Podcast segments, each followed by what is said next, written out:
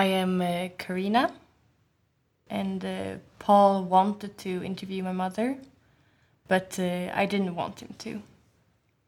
Because um, I don't think she can tell my story. She wouldn't paint a fair picture. I got nervous when I thought about it. I will try to tell it by myself. First, I had a mom and a dad, and a three year older sister. Just before I was born, my mother had a miscarriage, which she was very sad about. Actually, she's still mourning the big brother I would have had. I realized that if my mother had been spared this sadness, I would not have existed. If her child had not died, I could not have been born. This I found out when I was an adult. Eight years after my birth, I got a little brother. We lived in a nice place, in a nice house. I had good friends and good family. When I was 12, my sister was sick. She had anorexia.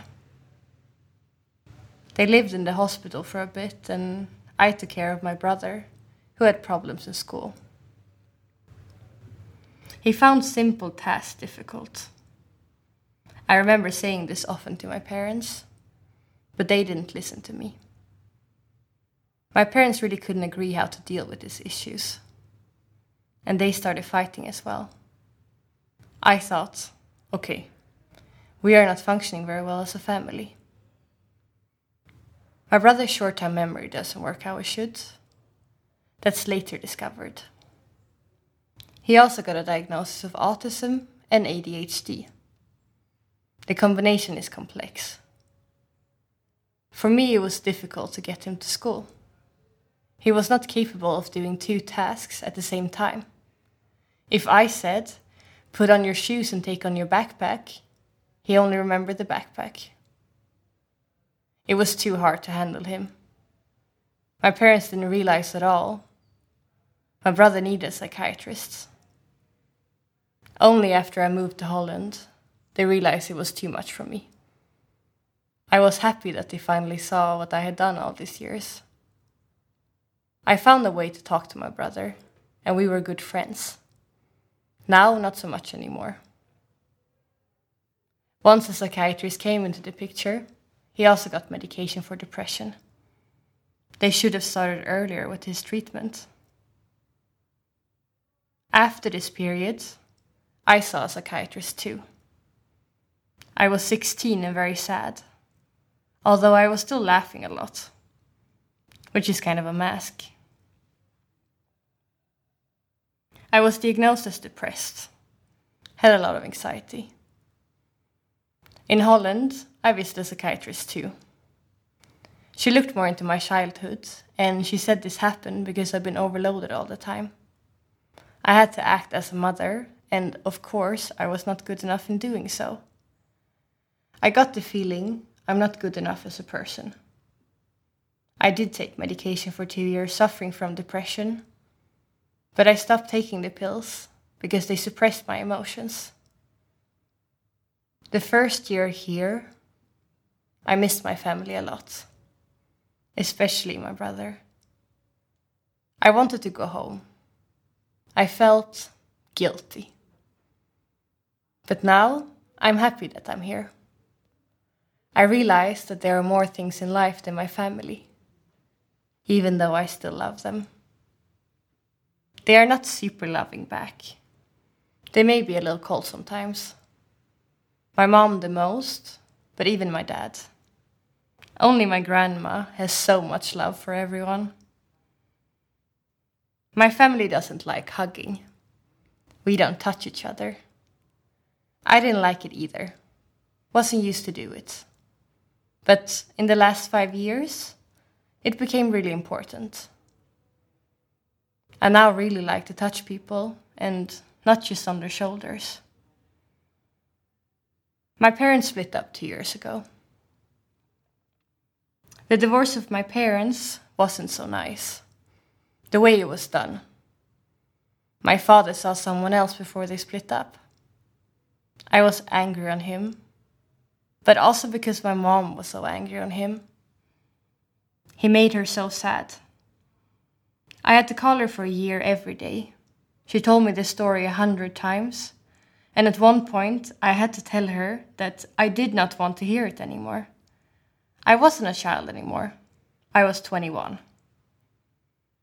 My sister still doesn't want to meet him. I decided that I'm okay with it now and have forgiven my father. For my sister, it took six to seven years to recover fully. She's healthy at the moment. Social situations can be hard for her, but that hasn't something to do with anorexia. It's a common thing that especially a lot of girls do feel the need to prove themselves. The anorexia of my sister had to do with growing up. My father is very much focused on eating and on food. He trains a lot. We got this mentality from him. When he was younger, he was fighting on the streets. At 35, he started with MMA, mixed martial arts. It's a very hard fighting sport, and he was already too old for that. He had to prove himself, training a lot, doing matches. My mom doesn't want to be alone. Also, her dad died last year. She says she feels lonely. I say to her, she could go for a date. She's 49. I call her every two weeks. I want to talk to her better about my dad because she blames him a lot. She also got diagnosed with autism. That explains some situations. My mother is highly functional, works as a teacher for kids with disabilities. I would like to have children myself one day. I'm sure they're going to be amazing. If you give your kids a lot of love, they will grow up loving other people. My aunt is also quite loving, and her children are the most amazing kids ever. Her philosophy is that she's trying to teach them like adults. That's the way I'd like to have kids too, not to underestimate them. My father also didn't want to go to a psychiatrist because he didn't believe in it. My father had a father who killed himself and also tried to set fire on their apartment. He got a new father who adopted him when he was young. He's my grandfather and he's very nice. I love my grandmother. She's a psychiatrist. We spend all summers together.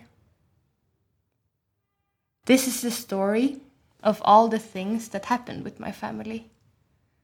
I feel it's all connected. In my life, in all of our lives. My brother will never come and watch my shows. The light is too bright, music is too loud, there's too many people in the audience. I want to find a way to make it easier to watch for him and people with other disabilities. This is a project I want to do. There are some players here that reminds me of him.